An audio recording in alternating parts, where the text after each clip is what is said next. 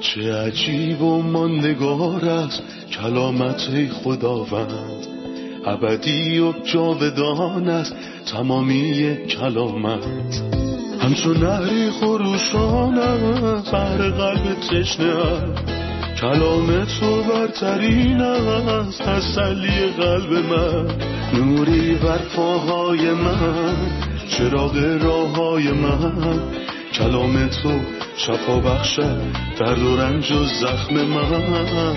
نپویی این کلام ساکن شد در قلب من، تغییرم به آزادم ساز شبانه نیکوی من. چه عجیب و ماندگار است کلامت خدا رد، ابدی و جاودان است تمامی کلامت. سلام می کنم به شما شنوندگان و همراهان عزیز در هر کجای این دنیا که هستید. با قسمتی تازه از سری برنامه‌های تعلیمی تمام کتاب در خدمتتون هستیم. ما در مطالعه کتاب مزامیر به مزمور 5 رسیدیم. در اول برنامه اجازه بدین به مهمون عزیزمون خوش آمد بگم.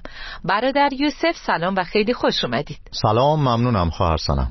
برادر لطفا درباره مزمور 5 بهمون بگین، اینکه چه مضمونی داره و در مورد چی صحبت میکنه؟ میتونیم عنوان درخواست دعا برای هدایت و محافظت رو براش در نظر بگیریم. این مزمور به 4 مفهوم تقسیم شده. مفهوم اول به 2 مزمور قبل ربط داره. فهمیدیم که مزمور 3 مزمور صبحگاهیه و مزمور 4 مزموری شبانگاهی است. مزمور 5 ما رو به صبح برمیگردونه. وقتی میخونیم سحرگاهان منظور صبح زوده. خداوندا سحرگاهان آواز زاری مرا میشنوی و هر صبح به درگاه تو دعا میکنم و انتظار میکشم. درس بزرگیه برای ما که هم شبها و هم صبح زود دعا کنیم. اینطوری آخرین کسی که باهاش صحبت میکنیم و اولین کسی که صبحها با او صحبت میکنیم خداست. مفهوم دوم در مورد قدوسیت خدا بهمون میگه. او هرگز نمیتونه از شرارت خشنود بشه و یا اونو بپذیره. او در شخص شرور هم ساکن نمیشه، در حالی که در بخش 3 میگه همه ما شرور هستیم پس داوری نزدیکه. و در نهایت بخش 4 وقتی داوری خدا رخ میده همه ایمانداران شادی خواهند کرد. پس بخش اول در مورد دعا صحبت میکنه. داوود نزد خداوند به عنوان پادشاهش دعا میکنه و میگه دعای مرا بشنو ای پادشاه و ای خدای من، به فریاد من گوش فراده، من به درگاه تو دعا میکنم. لطفاً در مورد نیاز ما به دعا و اینکه دعا چیه بهمون بگین. اینجا میگه سحرگاهان. آیا ساعت‌های خاصی برای دعا و نزدیک شدن به خدا وجود داره؟ میتونید ملاحظه کنید که در تمام عهد قدیم حتی یه دستور هم برای دعا کردن وجود نداره. حتی یه دونه. هیچ دستوری در شریعت نیست که بگه دعا کنید یا جای دیگه‌ای خارج از شریعت اینو گفته باشه. ولی در عهد جدید فرمانهای زیادی داریم که باید همیشه دعا کنند و هرگز دلسرد نشوند. با این حال همه مردان خدا در عهد قدیم مردان دعا بودند. اونها کاری رو انجام نمیدادند مگر اینکه قبلش نزد خدا دعا کرده باشند. وقتی خادم ابراهیم این مسئولیت رو پذیرفت که همسری برای اسحاق پیدا کنه دعا کرد. وقتی حنا فرزندی نداشت دعا کرد. وقتی پادشاه نزد حزقیا رفت اون دعا کرد. وقتی مرگ به سراغش اومد و اشعیا بهش هشدار داد که خواهد مرد و گفت همه چیز را مرتب کن اون دعا کرد. پس ما به دعا نیاز داریم و اینجا داوود در شرایط بسیار سختیه. پسرش ابشالوم اونو تعقیب کرده، از قصر رونده شده و خارج از اورشلیمه و با این حال میگه من به درگاه تو دعا میکنم. سحرگاهان اولین کاری که میکنم زود بلند میشم برای دعا و اتفاقا این عادت خداوند عیسی مسیح بود. در مرقس 1 میخونیم سحرگاه روز بعد عیسی از خواب برخاسته از منزل خارج شد. با اینکه مسیح روز قبل به شدت مشغول کار بود اما نوشته شده سحرگاه روز بعد عیسی از خواب برخاسته از منزل خارج شد و به جای خلوتی رفت و مشغول دعا شد. ما زمان مشخص برای دعا نداریم نه، اما انسان همیشه باید دعا کنه. ما باید از این منفعت بهره ببریم. پس هر بار که به چیزی از طرف خدا نیاز دارید، با او ارتباط برقرار کنید. اجازه بدید که ارتباط با خدا به رابطه‌ای همیشگی تبدیل بشه. پس بخش اول در مورد دعاست. سحرگاهان نزد تو دعا می کنم و انتظار خداوند رو می کشم. بخش دوم که از آیه 4 شروع میشه در مورد خدا و همینطور صفات خدا صحبت میکنه و میگه زیرا تو ای خدا از شرارت بیزار هستی و گناهکاران به بارگاهت راه ندارند، متکبران در پیشگاه تو نخواهند ایستاد و از همه شریران نفرت داری، دروغگویان را نابود می‌سازی و از مردم قاتل و فریبکار بیزاری، اما به خاطر محبت عظیم تو من می‌توانم به خانه تو داخل شوم و در معبد مقدست تو را با احترام پرستش نمایم. از نظر داوود خدایی که دعا رو میشنوه چطوریه؟ خدا خدایی قدوسه. در گناه زندگی کردن و بعد رفتن به معبد برای دعا به درگاه خدا نشونه تحقیر کردن خداونده و به همین دلیل در مزمور 50 خداوند به شریر میگه شما حق ندارید که احکام مرا بیان کنید و درباره پیمان من حرف بزنید، زیرا نمیخواهید که من شما را اصلاح کنم و احکام مرا به جا نمیآورید. تو شریک زناکاران و دزدان شدی و به غیبت برادرت میشینی. خدا نمیخواد که زمان دعا او رو بشناسم و در بقیه مواقع در ناپاکی یا وحشیگری زندگی کنم یا مردم رو فریب بدم یا حقوق اونها رو زیر پا بذارم و وقتی زمان دعا میرسه برم دعا کنم. این ریاکاریه که خداوند ازش متنفره و به همین دلیل داوود گفت من میتوانم به خانه تو داخل شوم. گفت میدونم تو کی هستی، زیرا تو ای خدا از شرارت بیزار هستی و گناهکاران به بارگاهت راه ندارند. نمیتونم دروغ بگم و بعد بیام به درگاه دعا کنم. این زبانیه که خداوند ردش میکنه و شخصیه که خداوند طردش میکنه. به همین خاطر داوود خوب میدونست که خدا قدوسه و کسانی که به اون نزدیک میشن باید بر اساس قدوسیت بهش نزدیک بشن. در آیه 10 میخونیم خدایا آنها را به سزای کارهایشان برسان و در دام خودشان گرفتارشان کن، به خاطر سرپیچی‌های زیادشان آنها را از بارگاه خود بران. آیا میتونیم دعا کنیم و بخوایم شروران داوری بشن؟ زبان کتاب مزامیر معمولاً پر از انتقام جوییه. مفهومش چیه؟ آیا درسته که برای انتقام دعا کنیم؟ در کتاب مزامیر این موضوع بارها تکرار شده. گروهی از اونها یا حداقل بخش‌هایی از اونها به مزامیر انتقام معروفن، مثل مزمور 69 و 109. بخش‌های بسیاری در اونها مناسب تدبیر مسیحی نیستن. آگوستین قدیس جمله زیبایی داره، میگه تدابیر را از هم تمیز دهید و آنگاه تفسیر درست را خواهید یافت. اونها در عصر شریعت زندگی می‌کردند، چشم در مقابل چشم و دندان در مقابل دندان، و یهوه دشمنان شریر را نابود می‌کرد. اینها دشمنان شخصی داوود نبودند. همونطور که دیدیم خود داوود دشمنان شخصیشو میبخشید. اون بارها شاولو بخشید، حتی قصد داشت نابال رو بکشه، اما به خاطر حرفهای ابیجایل بخشیدش، با اینکه نابال توهینهای بدی بهش کرده بود. پس اون دنبال انتقام شخصی نبود، بلکه اونها دشمنان خدا بودن. حتی در عهد جدید هم میبینیم که در پایان دوره فیض روز انتقام فرا میرسه. اما الان تا زمانی که در دوران فیض زندگی می‌کنیم، طبق گفته مسیح عمل می‌کنیم.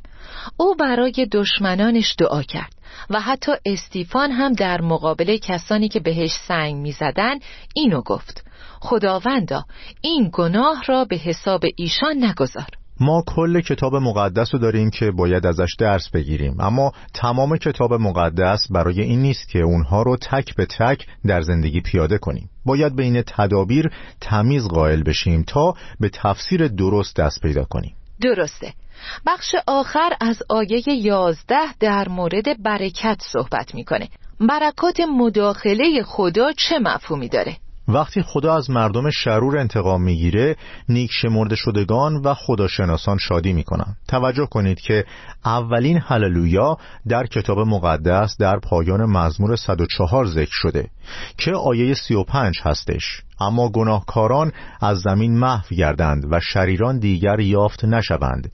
ای جان من، خداوند را متبارک بخوان. هللویا. ما به عنوان ایمانداران خوشحال میشیم وقتی خداوند ظاهر بشه تا دشمنان رو نابود کنه، اما تا زمانی که خداوند دوره‌ای برای توبه و فیض قائله، باید برای تبدیل این دشمنان دعا کنید و برای کسانی که به شما آزار میرسانند دعا کنید. برادر یوسف، بعدش مزمور 6 میاد. به همون درباره موضوع مزمور 6 بگین، در مورد چی حرف میزنه؟ مزمور 6 مزمور پشیمانی و توبه است.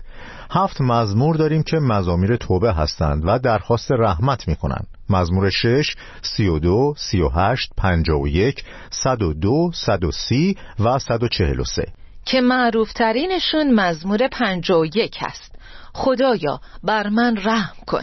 درسته، وقتی داوود به گناه افتاد توبه کرد و این توبه واقعی بود. به این عبارت دقت کنید که میگه هر شب سیل اشک در رخت خواب من جاری است. پس این یه توبه حقیقی بود. این نشون میده که گناه شوخی و سرگرمی نیست و برای شخص با خدا باعث غم، اندوه، اشک و دلشکستگی میشه.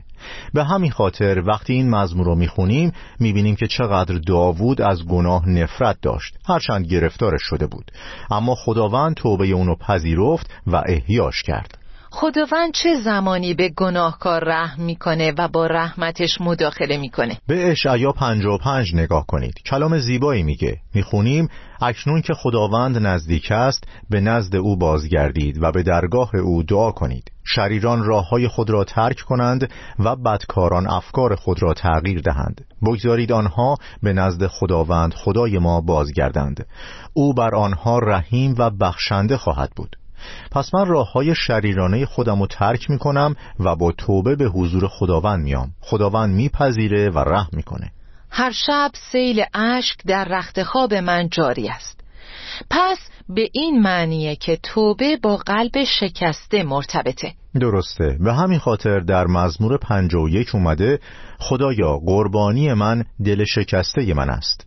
اگه خدا بهش میگفت که یه گاو قربانی کنه برای پادشاه کاری نداشت، میتونه 100 تا گاو نر قربانی کنه، اما نه، قربانی مورد قبول خدا دل شکسته است.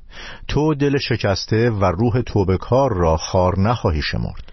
داوود داشت دعا می کرد و خطاب به خدا گفت خداوندا بر من رحم فرما. بعد از اول آیه 8 اطرافیانش رو خطاب قرار داد. ای بدکاران از من دور شوید، زیرا خداوند صدای گریه مرا شنیده است. اینجا چی می بینیم؟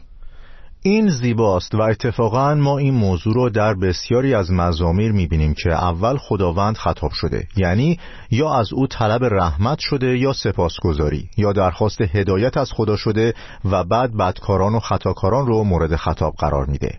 آساف در مزمور 34 میگه ای فرزندان بیایید و به من گوش فرادهید تا راه احترام به خداوند را به شما بیاموزم.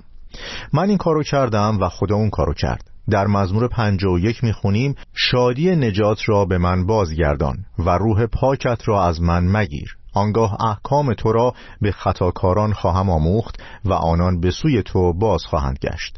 پس بعد از اینکه به سوی خداوند اومدم و خداوند دعای منو پذیرفت، مردم رو خطاب میکنم و نتیجه تجربیات و شهادت خودم رو بهشون میگم.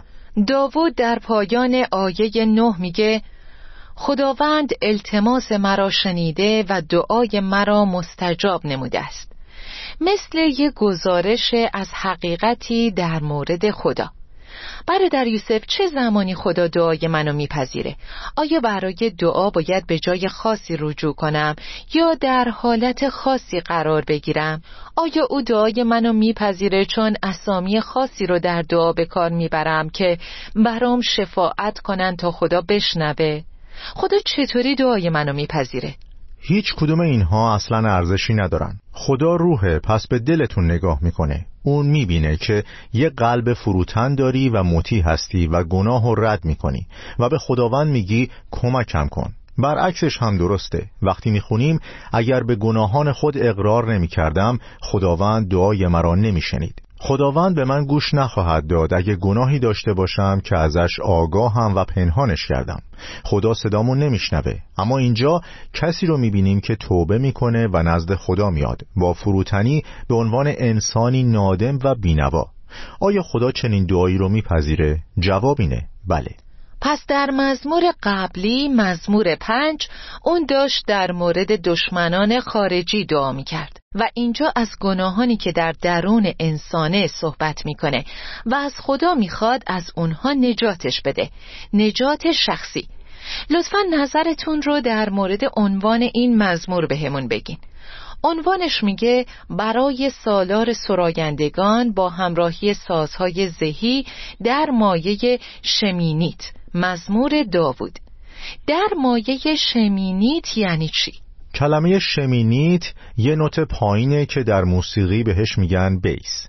آیا این یعنی فردی که برای توبه اومده صداشو بلند میکنه و فریاد میزنه؟ نه اصلاً.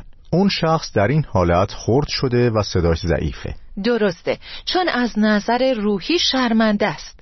پس شمینیت یعنی صدای پایین و خرد شده، چون قلب من شکسته است. پس درست نیست که وقتی قلبم شکسته داد بزنم که همه بشنون، بلکه مثل باجگیری هستم که به سینش مشت میکوبید و بالا رو نگاه نمیکرد و میگفت ای خدا به من گناهکار ترحم کن. با صدای آهسته می گفت خداوندا من لایق رحمتت نیستم. ممنون برادر یوسف. خب عزیزان استراحت کوتاهی می کنیم و خیلی زود با ادامه درس برمی گردیم.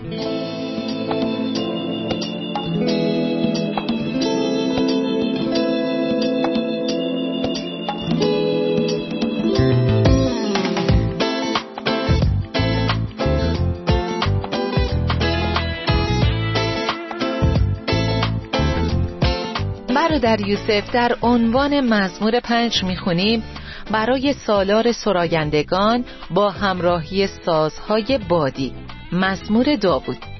سازهای بادی کدومن و از کلمه سازهای بادی چی میفهمیم؟ همینطور در عنوان مزمور 7 میخونیم شیگایون داوود. شیگایون یعنی چی؟ معنی زیبایی داره. وقتی کسی فوت میکنه آه میکشه و میدمه، بلافاصله متوجه میشین که اون فرد غمگینه و اینجا در واقع وقتی به مزمور 5 نگاه میکنید میبینید که داوود در شرایط سختی به سر میبره و به همین خاطر در مورد مردم شرور صحبت کرد و گفت خدایا آنها را به سزای کارهایشان برسان، آنها را از بارگاه خود بران. پس مثل کسی حرف میزنه که بار و مشکلاتشو در دعا نزد خداوند میاره. مطابق با چیزی که در مورد فوت کردن، آه کشیدن و دمیدن گفتین، میبینیم که مردم زیادی وقتی عصبانی یا غمگینن سیگاری روشن میکنن و فوت میکنن. وقتی ازشون میپرسین چه ربطی بین سیگار و عصبانیته، میگه من فوت میکنم تا خشممو با سیگار بیرون بیارم. بله، کاش نزد تخت رحمت بره و مصیبتشو اونجا خالی کنه. این کار به نفعشه و سلامتیشو به خطر نمیندازه و مشکلاتش حل خواهد شد. اما صدها سیگار چی کار میتونن بکنن؟ هیچی. و اما منظور از شیگایون سرود غمناکه. بقیه عنوان میگه که به سبب سخنان کوش بنیامینی برای خداوند سرایید، که احتمالاً درباره دعاق ادومی هست که متاسفانه در برابر خداوند دستگیر شد، اما گزارشش رو داد و علیه داوود توطئه چید و نتیجه این بود که تعداد زیادی از کاهنان خداوند به خاطر این مرد شرور کشته شدند. و البته شاول قصد داشت داوود رو به خاطر حرفایی که این مرد شرور گفته بکشه. متاسفانه مایه تأسف کسی که مظهر خداشناسی و تقواست و دعا میکنه در این حال شرور رو خائنه و دست نشانده شاول شریره. پس اینجا یه لحن غمناک داره. شیگایون کلمه‌ای که به معنی نوای غمگینه. حبقوق 3 هم با نوای شیگایونه، نوای غمگین. پس اینجا نوای غم‌انگیزیه که به شرایط غم‌انگیز زمان یعنی فرار داوود از شاول در زمان مصیبت برمیگرده. در ضمن مشخصه که توطئه‌ای از طرف اطرافیان شکل گرفته بود و بعضی مردم کشته شده بودند. شما گفتید که مزامیر 3 تا 7 در مورد شرایط قوم در زمان مصیبت عظیم صحبت میکنه. پس تا رشته افکارمون در مورد این مزمور از دست نرفته، بگین این قضیه در وضعیت قوم چقدر واضحه؟ تفسیرش در رابطه با فرار قوم چیه؟ خب داوود گریخت و در واقع بخش عمده زندگیش در فرار بود و مسیح باقی ماندگان مقدس رو تشویق کرده گفت دعا کنید که وقت فرار شما در زمستان و یا در روز سبت نباشد. همینطور گفت اما هر وقت اورشلیم را در محاصره لشکرها می‌بینید بدانید که ویرانی آن نزدیک است. پس کسانی که در کوه‌ها هستند باید فرار کنند. پس خداوند اونها رو تشویق به فرار کرد و اینجا هم می‌بینیم که داوود فرار می‌کنه. اما کسی که فرار می‌کنه پناهگاهی هم داره؟ آیا سرپناهی داره برای مخفی شدن و آیا خداوند دعاشو میشنوه؟ جواب مثبته. اینجا می‌بینیم که داوود در شرایط سختی به سر می‌بره، اما به خداوند پناه برد و خداوند نجاتش داد. برای اینکه بتونیم تقسیم بندی های این مزمور رو مطالعه کنیم تا کمک کنه محتوای اونو درک کنیم، میشه لطفاً نظر شما رو دربارش بشنویم؟ به باور من میتونیم اونو به 3 بخش تقسیم کنیم. از آیه 1 تا 5 اولین دیدگاهه که در مورد رحمت‌های خداوند صحبت میکنه. از آیه 6 تا 10 دیدگاه دیگه‌ای رو میبینیم که خواهان محکومیت مردم شریره. خداوندا در خشم خیش برخیز و در برابر غضب دشمنانم قیام کن. آیه 7 شاید کمی سخت باشه و میخوام اونو به شکلی متفاوت بخونم.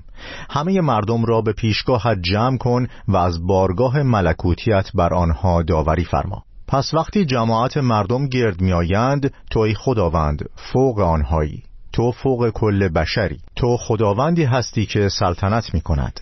اقتدار از آن خداست. به همین دلیل همه مردم به ضد من جمع شدن، اما تا وقتی که تو حرف آخر رو میزنی مشکلی وجود نداره. آیه 11 تا پایان مزمور در مورد عدالت خدا حرف میزنه. خداوند داور عادل است و همیشه شریران را محکوم میکند. چه چیزی خدا را عصبانی میکنه؟ او عصبانی میشه چون شریران نمیخوان توبه کنن. به همین خاطر در آیه 12 میگه اگر کسی از گناه خود توبه نکند، خداوند برای هلاکت او شمشیر خود را تیز مینماید. پس خداوند شمشیری داره و کاری میکنه که شریران هلاک بشن اگه باز نگردن. پس خداوند فرصت میده. حتی در عهد قدیم دوست نداشت داوری کنه، بلکه دوست داشت مردم با توبه برگردن. پس اگه شریران از راه‌های شرارتبار خود برگردن، خداوند اونها رو خواهد بخشید. اما اگه به راه زشت خودشون ادامه بدن، خداوند اونها رو هلاک میکنه. پس او میخواد بگه که خداوند آماده است. داور عادل آماده داوری است. پس عجله کرده و توبه کنید. همونطور که در مزمور 2 گفتیم، در برابر او تعظیم کنید، مبادا خشم او برافروخته شده شما را هلاک سازد، چون خشم او بسیار نزدیکه.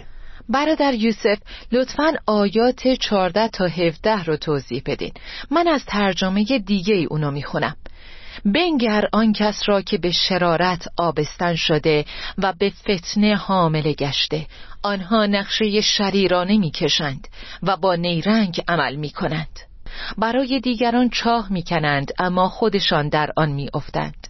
پس به خاطر شرارتشان مجازات میشوند و ظلم آنها دامنگیر خودشان میگردد. خداوند را به خاطر عدالتش شکر میکنم و نام خداوند متعال را میسرایم. این آیات چه مفهومی دارند؟ اینجا در مورد شخص شرور صحبت میکنه. میدونیم که درد زایمان شدیدترین نوع درده. اون میخواد بگه که شرارت هرگز آسون نیست. شرارت باعث درد میشه و به فتنه حامله گشته. آنها نقشه شریرانه میکشند و با نیرنگ عمل میکنند. پس این درد به سر خودش میاد. نه فقط این، بلکه برای دیگران چاه میکنند اما خودشان در آن میافتند. پس در این زمین چاه حفر میکنه و مثلی داریم که میگه چاه نکن بهر کسی، اول خودت بعدن کسی.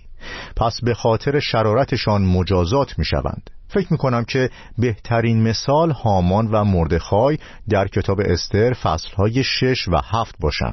بله، هامان صلیب بزرگی آماده کرد که مردخای رو روش مصلوب کنه، اما مردخای مصلوب نشد. کسی که در واقع روی اون صلیب رفت خود هامان بود.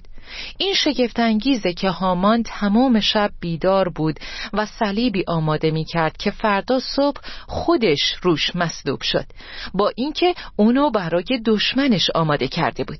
این دقیقاً همون چیزیه که کتاب مقدس میگه. اون در چاهی افتاد که خودش کنده بود و تاریخ معاصر هم اینو بهمون میگه. هر کسی که به ضد قوم خدا توطئه بچینه گرفتار همون دام میشه. درسته. خب به پایان برنامه امروز رسیدیم. ممنون برادر یوسف، خدا برکتتون بده. خواهش میکنم، خدا به شما هم برکت بده. آمین. شنوندگان عزیز، داوود خدا رو صدا زد وقتی با جمعیت زیادی محاصره شده بود و به خداوند گفت به مقام اعلی بازگرد. میخواد بهش بگه که تنها تو بر تمام جماعت و دشمنان سلطنت میکنی، تو متعال هستی. شنونده عزیز، به خاطر داشته باش اگه با توطئه ها روبرو هستی و اگه به ضد تو نقشه میکشن، اگه پادشاهانی هستن که با تو دشمنی میکنن، اگه مقامات یا گروههایی به ضد تو هستن، فقط یه نفره که فوق اونها قرار داره و در ابدیت ساکنه. او خداییه که در آسمانه و کنترل امور رو به دست داره. او والاترینه، کلامش اول و آخره. اگه همه پادشاهی ها به ضد شما جمع شوند، کسی در آسمانه، خدای قادر مطلق در آسمانه، او طرف شماست.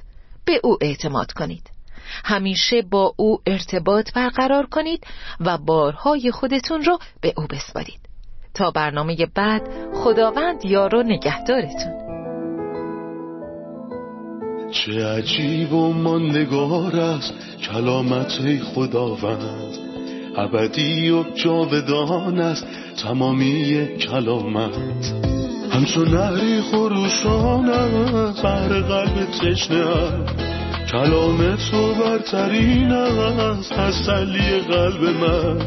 نوری بر پاهای من، چراغ راههای من، کلام تو شفا بخشد درد و رنج و زخم من. نپوری این کلام ساکن شد در قلب من، تغییرم ده، آزادم ساز شبان نیکوی من. چه عجیب و ماندگار است کلامت خدا رد، ابدی و جاودان است تمامی کلامت.